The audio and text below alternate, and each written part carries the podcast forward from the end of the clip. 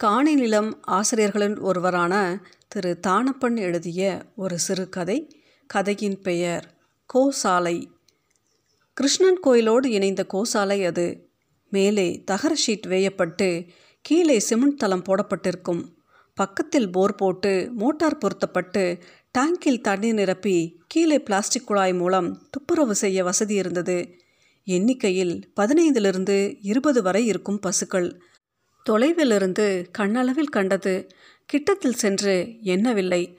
அதனால் இது குத்துமதிப்பான எண்ணிக்கைத்தான் அவைகள் வரிசையாக நிற்க வைக்கப்பட்டிருந்தன. அப்பொழுது தான் நிறுத்தி வைக்கப்பட்டிருக்க வேண்டும். பால் கறக்கக்கூடிய நேரம். எழுந்தவுடன் தன் முதல் சிறுநீரை கழிக்கத் துவங்கின அவை. ஹோமியம் என சொல்லி நல்லது கெட்டதற்கு வாங்குவார்கள் என சிறு தொட்டியில் சேமிக்க துவங்கினர். அங்கு சுத்தப்பணியில் ஈடுபட்டிருந்தவர்கள். பால் கறக்கக்கூடிய ஆளுக்காக மா மா என்று அழைத்து கொண்டிருந்தன பசுக்கள். எங்கும் சாம்பிராணி புகையின் வாசம். முன்பை போல் அத்தனை வாசம் இல்லைதான் என்றாலும் கம்ப்யூட்டர் என்னும் பெயரை தாங்கி வரும் சாம்பிராணியை விட நல்ல வாசமாகத்தான் இருந்தது அவை பரப்பிய புகை. அது என்னடே எந்த கம்ப்யூட்டர் கிளாஸில் சேர்ந்து கோர்ஸ் முடித்தது சாம்பிராணி? கம்ப்யூட்டர் சாம்பிராணிங்கய்ய. பாயசத்தில் ஏலக்காய் பொடி தூவின மாதிரி கறித்தூளில் சாம்பிராணி பவுடரை தூவி மிஷினில் பிடிச்சி வச்சுருக்கீங்க. மிஷின் சாம்பிராணின்னு தானடே சொல்லணும்? எதுக்கு எடுத்தாலும் கம்ப்யூட்டர் இதில் கம்ப்யூட்டர் ஜாதகம்னு வேற. என்று அப்பா ஏளனம் செய்தது காதில் கேட்டு மறைந்தது. எத்தனையோ மழலைகள் மற்றும் முதிர் மழலைகளுக்கு ஜீவாதாரமாக கிடைத்து இன்னும் பசியாற்றி கொண்டிருக்கிறது இந்த அமிழ்து. பால் என்று எவன் பெயர் வைத்தவன்? அவனை தொழ வேண்டும். என்றும் வற்றாது சொரிந்து தருகின்றன. ஆனால் மொத்தத்தையும் நாம் தான் உறிஞ்சு கொள்கிறோம் மிஷின் எல்லாம் வேற வந்துவிட்டது. மொத்தமாக கன்றுக்குட்டி குடிக்கக்கூடாதாம் தெவங்கிரும்னு சொல்லுவாங்க. சில சமயம் கன்று இறந்து போனால் பாலை சொரிய வைக்க வைக்கோல் பொதிந்து போலியான கன்றுக்குட்டி உருவம் செய்வதும் உண்டு. அப்படி சுரக்க வைக்கவில்லை எனில் பசுவின் உயிருக்கு ஆபத்தாகி விடுமாம். என்றைக்கு வணிக சிறைக்குள் புகுத்தப்பட்டு பாக்கெட்டில் பால் அடைக்கப்பட்டதோ அன்றே தனியார் துறையினில் சிக்கி வியாபாரத்தை அதிகமாக்க என்னவெல்லாம் செய்யலுமோ அத்தனையும் செய்ய துணிந்து வெகு லகுவாக அரங்கேற்றி கொண்டிருக்கிறது. பசியாற்றும் இந்த அமிழ்தில்தான் கலப்படமும் நடைபெறுகிறது.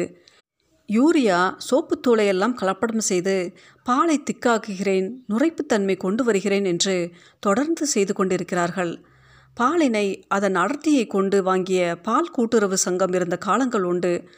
அடர்த்தியை அளவிட பால் மானியினை உபயோகிப்பர். கண்ணாடியால் ஆன சிறிய குழாய் அதன் அடியில் காரிய துண்டுகள் அவை வெளிவராமல் இருக்க அரக்கு கொண்டு அதனை மூடியிருப்பர். மிதத்தல் விதியின் அடிப்படையினில் அடர்த்தியை காண்பர். அடர்த்தி குறைவென்றால் வாங்க மறுத்த காலமும் இருந்திருக்கின்றது. சில வகை மாடுகளில் கொஞ்சம் நீர்ப்புத்தன்மை இருக்க வாய்ப்புண்டு.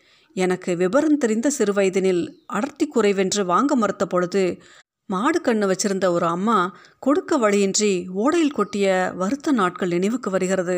ஆனால் இப்பொழுதெல்லாம் எந்த தரமும் பார்க்கப்படுவதில்லை பேணப்படுவதும் இல்லை. அதனாலே பாக்கெட்டில் பால் விதவிதமான பெயர்களில் கிடைக்கின்றது. ஹே ஹே ஹூம் தாரு ம் போ போ என கந்தன் பைக்கில் பத்தி கொண்டு போனான் காராம் பசுக்களை.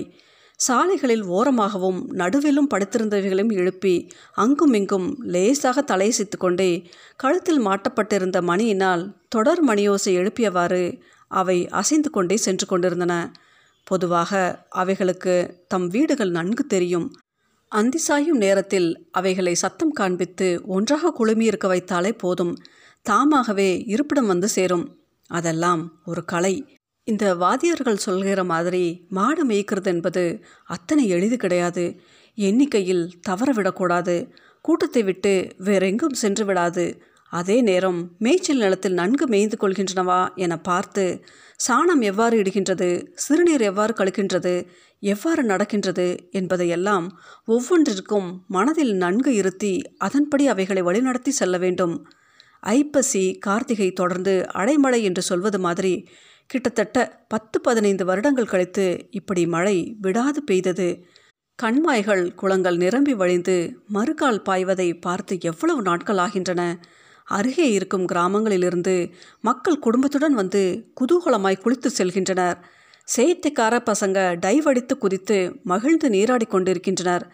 சின்ன பசங்க மறுகால் பாய்கின்ற இடத்தில் சம்மணமிட்டு அமர்ந்து தண்ணீரில் கைகளை வைத்து அடித்து அடித்து விளையாடி மகிழ்ந்து கொண்டிருக்கின்றனர். கந்தனுக்கு அப்படி ஒன்றும் பெரிய எண்ணிக்கையில் எல்லாம் மாடுகள் கிடையாது. ஆறு மாடுகள் அவ்வளவே. ஆறு மாதத்துக்கு முன்னாடி வாங்கின மாடு ஒன்று ஈன்றதினால் ஐந்திலிருந்து ஆறானது. முன்பெல்லாம் சினைப்படுத்த காளை மாடு வைத்திருப்பவரிடம் கொண்டு போய்விட வேண்டும்.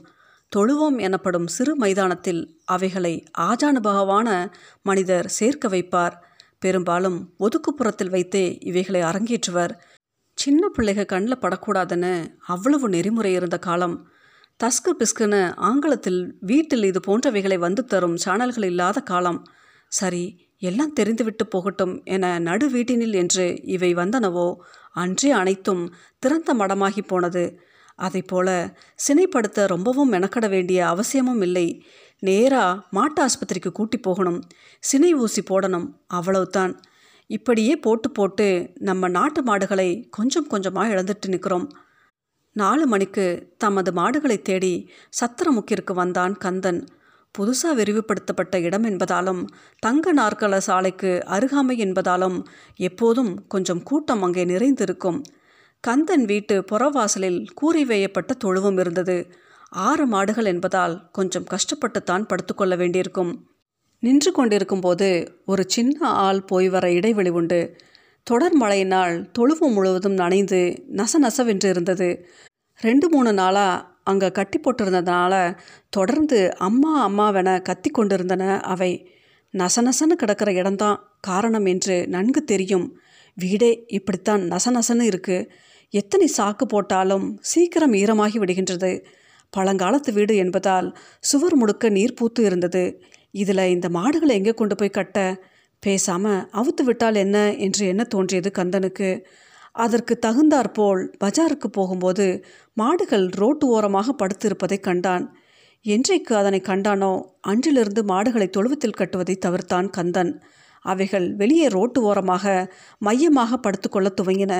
அந்த ரோட்டு சூடு அவைகளுக்கு இதமாக இருந்திருக்க வேண்டும். அதனால் தொடர்ந்து அங்கேயே வந்து முகாமிட துவங்கின. கூடவே நிறைய மாடுகள் இருப்பதால் கந்தனும் இவைகள் இங்கே தான் இருக்கும் என்ற நம்பிக்கையில் திரிந்து வந்தான்.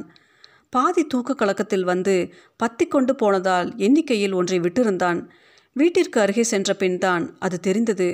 அது பழைய மாடு என்பதால் தானாக வந்துவிடும் என்ற எண்ணம் அப்போது தோன்றியது.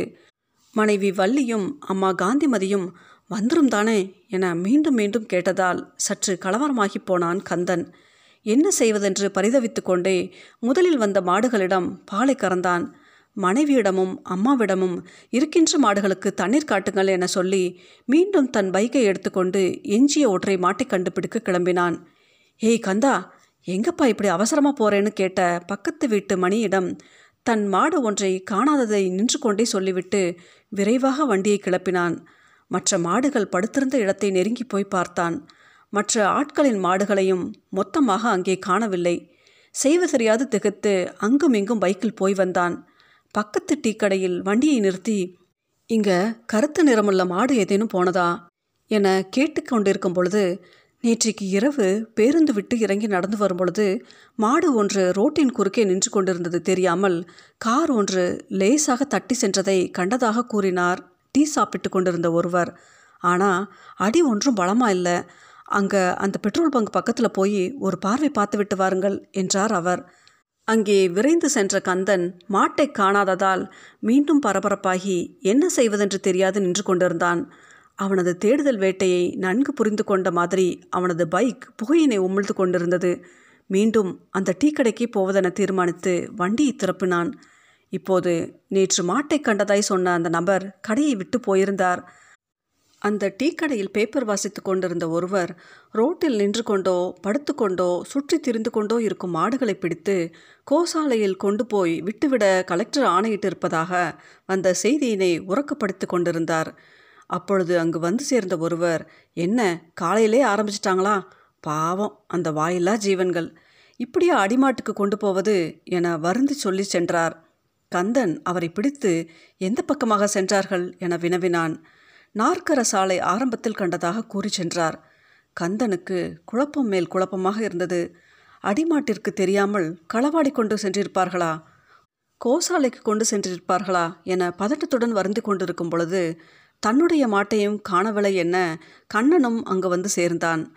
கந்தன் கண்ணனிடம் சரி வாருங்கள் கலெக்டர் அலுவலகம் சென்று நடந்ததை விசாரிப்போம் என சொல்லி அழைத்துச் சென்றான். நேற்றே போட்ட அதிரடி உத்தரவு மற்றும் சொன்னதை செய்யாமைக்காக கடிந்து கொண்டதன் விளைவாக இன்று ஒரு ஐந்து மாடுகளை அவசரம் அவசரமாக பிடித்து கோசாலையில் விட்டு வந்திருந்தனர் துப்புரவு பணியாளர்கள். அவர்கள் அங்கே ஒருவித பயத்துடன் நின்று கொண்டிருந்தது அதனை தெளிவாக காட்டியது. அதில் ஒருவன் இன்னைக்கு என்ன வசவ போறார்களோ தெரியவில்லை என புலம்பிக் கொண்டிருந்தான். அவர்கள் அருகே சென்று கந்தன் மெதுவாக பேச்சை துவக்கினான். எங்கிருந்து மாடுகளை கொண்டு சென்றீர்கள்? எத்தனை மாடுகள் எங்கே கொண்டு கட்டி வைத்திருக்கிறீர்கள் என்று அடுக்கடுக்காக ஆனால் அவர்கள் கோபம் வராதவாறு மெளிதாக கேட்டுக்கொண்டிருந்தான். கண்ணனும் அவனுடன் சேர்ந்து கேட்பது போல் முகபாவனையோடு நின்று கொண்டிருந்தான். எதுக்கு இதையெல்லாம் நீங்கள் கேட்கீங்க? உங்களுக்கு அதை தெரிஞ்சு என்ன ஆக போகுதுன்னு சொன்ன உடனே இப்படி சத்திர முக்கில் படுத்து கிடந்த என் மாட்டை காணோம் என்றான் கந்தன். உடனே தன்னுடைய ஒரு மாட்டையும் காணவில்லை என்றான் கண்ணன். ரெண்டு கருத்த மாடு ரெண்டு செவலை ஒரே ஒரு வெள்ளை மாடு இவ்வளவையும் இப்போ தான் கிருஷ்ணன் கோயிலில் கொண்டு விட்டுட்டு வந்தோம் என்றார்கள் அவர்கள். பதறிப்போய் எப்படி கோயிலில் போய் கேட்கணும்? கேட்ட உடனே தந்து விடுவார்களா? என்றார்கள் கந்தனும் கண்ணனும். அதெல்லாம் தங்களுக்கு தெரியாதென சொல்லி ஆணையர் பத்து மணிக்கு மேல் பார்த்து கேளுங்கள் என்றார்கள் அவர்கள். ஆணையர் வரும் வரையினில் சாப்பிடக்கூட இல்லாமல் காத்திருந்தனர் கண்ணனும் கந்தனும். எந்த கவர்மெண்ட் ஆஃபீஸில் வேலை நேரத்துக்கு கரெக்டாக ஆஃபீஸருங்க வந்திருக்காங்க? என்று உறக்க சத்தம் போட்டு கேட்டுக்கொண்டே சென்று கொண்டிருந்தார் ஊதா பேண்ட் போட்ட நபர் ஒருவர். இடையில் கந்தனின் வீட்டம்மா செல்பேசியில் அழைத்து விவரம் கேட்க நடந்தனவற்றை அப்படியே சொன்னான் கந்தன். கோயிலில் தானேங்க? நேராக போய் கோயிலில் அவங்கக்கிட்ட கேட்டு கூட்டியாந்துட வேண்டியது தானே? என்றால் வெள்ளந்தியாக. பதில் சொல்ல வழி இல்லாமல் மௌனமாக நின்றான் கண்ணன். பதினோரு மணிக்கு ஆணையர் வந்தவுடன் பரபரப்பு முடிந்து பன்னிரெண்டு மணி வாக்கிலே இவர்களுக்கு பார்க்க வாய்ப்பு கிடைத்தது. இப்படி ரோட்டில் படுக்க வைக்க எதுக்கையா நீங்கள்லாம் மாடை வளர்க்குறீங்க? அவைகளை லாரிக்காரன் எவனாவது அடிச்சு போட்டுட்டானா? என்னையா ஆவறது? அவைகள் அங்கனே ரோட்டை அடைச்சிக்கிட்டு படுத்துக்கிட்டா டிராஃபிக் ஆகும்ல? அதை எவையா கிளியர் பண்ணுறதுன்னு பிடி பிடின்னு பிடித்து திட்டி தீர்த்தார் ஆணையர். தலை கவிழ்ந்து கிடந்தனர் கந்தனும் கண்ணனும். சரி சரி அந்த பச்சை செலானா நிரப்பி ஆளுக்கு மூவாயிரம் பணத்தை கட்டிட்டு ரசீது வாங்கிட்டு வாங்க. அதை கொண்டு போய் கொடுத்ததும் மாட்டை விட சொல்கிறேன் என்றார் ஆணையர். கொஞ்சம் பணத்தை குறைத்து கொள்ளுங்கள் என்று கேட்க இயலாதவாறு திட்டி தீர்த்து கொண்டிருந்தார் அவர். திடீரென மூவாயிரத்துக்கு என்ன செய்ய என சிந்தித்து கொண்டிருந்தான் கண்ணன். புண்ணாக்கு தவிடு வாங்கன்னு வச்சிருக்கும் பணம் ரூபாய் ரெண்டாயிரத்தை நெருங்கிடும். மீதி ஆயிரத்துக்கு வழி பார்க்கணும். வீட்டம்மா கிட்ட இருந்தா வேறெங்கும் அலைய வேண்டியிருக்காது என்று எண்ணினான். ஸ்கூல் ஃபீஸுக்கு வைத்திருந்த ஆயிரத்து ஐநூறில் முன்னூறை கையில் வாங்கி வைத்துக்கொண்டு மொத்தத்தையும் கொடுத்தாள். இருநூறை சுற்றுக்கிரகங்களுக்கு அழுதுவிட்டு மூவாயிரத்தை கட்டி ரசீது பெற்று கோசாலை நோக்கி செல்லலானான் கந்தன். செயற்கை மேலச்சத்தம் ஒழிக்க மந்திரங்களை ஓதிக்கொண்டு பட்டர் ஒருவர் உச்சிக்கால பூஜை முடித்து கோவில் நடை சாத்த தயாரானார். பூஜை முடித்து வந்தவுடன் பணம் கட்டிய ரசீதை காட்டி மாட்டை கொண்டு செல்ல வந்திருப்பதாகவும் எங்கு போய் கூட்டி செல்ல வேண்டும்? என்றும் கேட்டான் கந்தன். அம்மா என்று அழைக்கும் அவனது மாட்டின் குரல் அருகே கேட்டது. தம்பி நான் சொல்கிறேன்னு தப்பாக நினைக்கப்படாது. கோசாலையில் விட்ட மாட்டை கூட்டி போகிறது அவ்வளவு நல்லதா படலை. அப்புறம் உங்கள் சௌகரியத்தை பார்த்துக்கோங்க என்று சொன்னார் அந்த பட்டர். வள்ளிக்கு ஃபோனை போட்டு இப்படி ஒரு ஐயர் சொல்லிட்டு போகிறாரே என்ன செய்யன்னு கேட்க இந்த அத்தைக்கிட்ட கொடுக்கேன் என்று காந்திமதியிடம் ஃபோனை கொடுத்தாள். அவர் சொன்னால் சரியாதாயா இருக்கும். அது அங்கேயே இருக்கட்டும். நீ வந்துறியா என்றாள். ஃபோனை வாங்கிய வள்ளி மூவாயிரத்தையும் கட்டிட்டியாலான்னு கேட்டுவிட்டு நம்ம மாட்டையாவது பாத்தியாலான்னு கேட்க கண்ணன் கண்களில் கண்ணீர் பெருக்கெடுத்து வந்தது. சற்று நேரம் கோயில் சுவற்றில் சாய்ந்து கொண்டு செய்வதறியாது கண்ணீர் சிந்து கொண்டிருந்தான். கொஞ்ச நேரம் கழித்து ஆசுவாசமான பின் கோசாலை சென்று அங்கு மாடுகளை எல்லாம் பராமரிக்கும் தொழிலாளர்களிடம் ரெண்டு வேளை கழனி தண்ணி காட்டுங்க அப்புறம் செயற்கை புண்ணாக்கெல்லாம் வச்சிடாதீங்க திங்காது பருத்துக்கொட்டையை அரைச்சி வச்சிங்கன்னா ரொம்ப விரும்பி திங்கும். பால் கறக்கும்போது கொஞ்சம் முரண்டு பிடிக்கும். அதுக்குன்னு உடனே அடிச்சிடாதீங்க. மெதுவாக புறமுதுக தடவி கொடுத்துக்கிட்டே இருந்தீங்கன்னா சாந்தமாயிடும். பிறகு ஈஸியாக பாலை கறந்துடலாம்னு சொல்லி சின்ன பிள்ளை மாதிரி குலுங்கி குலுங்கி அழுந்தான் அவர்கள் அவன் கையை பிடித்து முதுகை தடவி ஆறுதல் சொல்லி மாட்டை ஒரு தடவை வந்து பார்த்துட்டு போங்கன்னு சொல்ல கண்ணன் மேலும் மனசுடைந்து அழுது கொண்டே கோசாலையை விட்டு விரைவாக வெளியே வந்தான். மா மா என அந்த கருத்த மாடு தொடர்ந்து அழுது கொண்டே இருந்தது.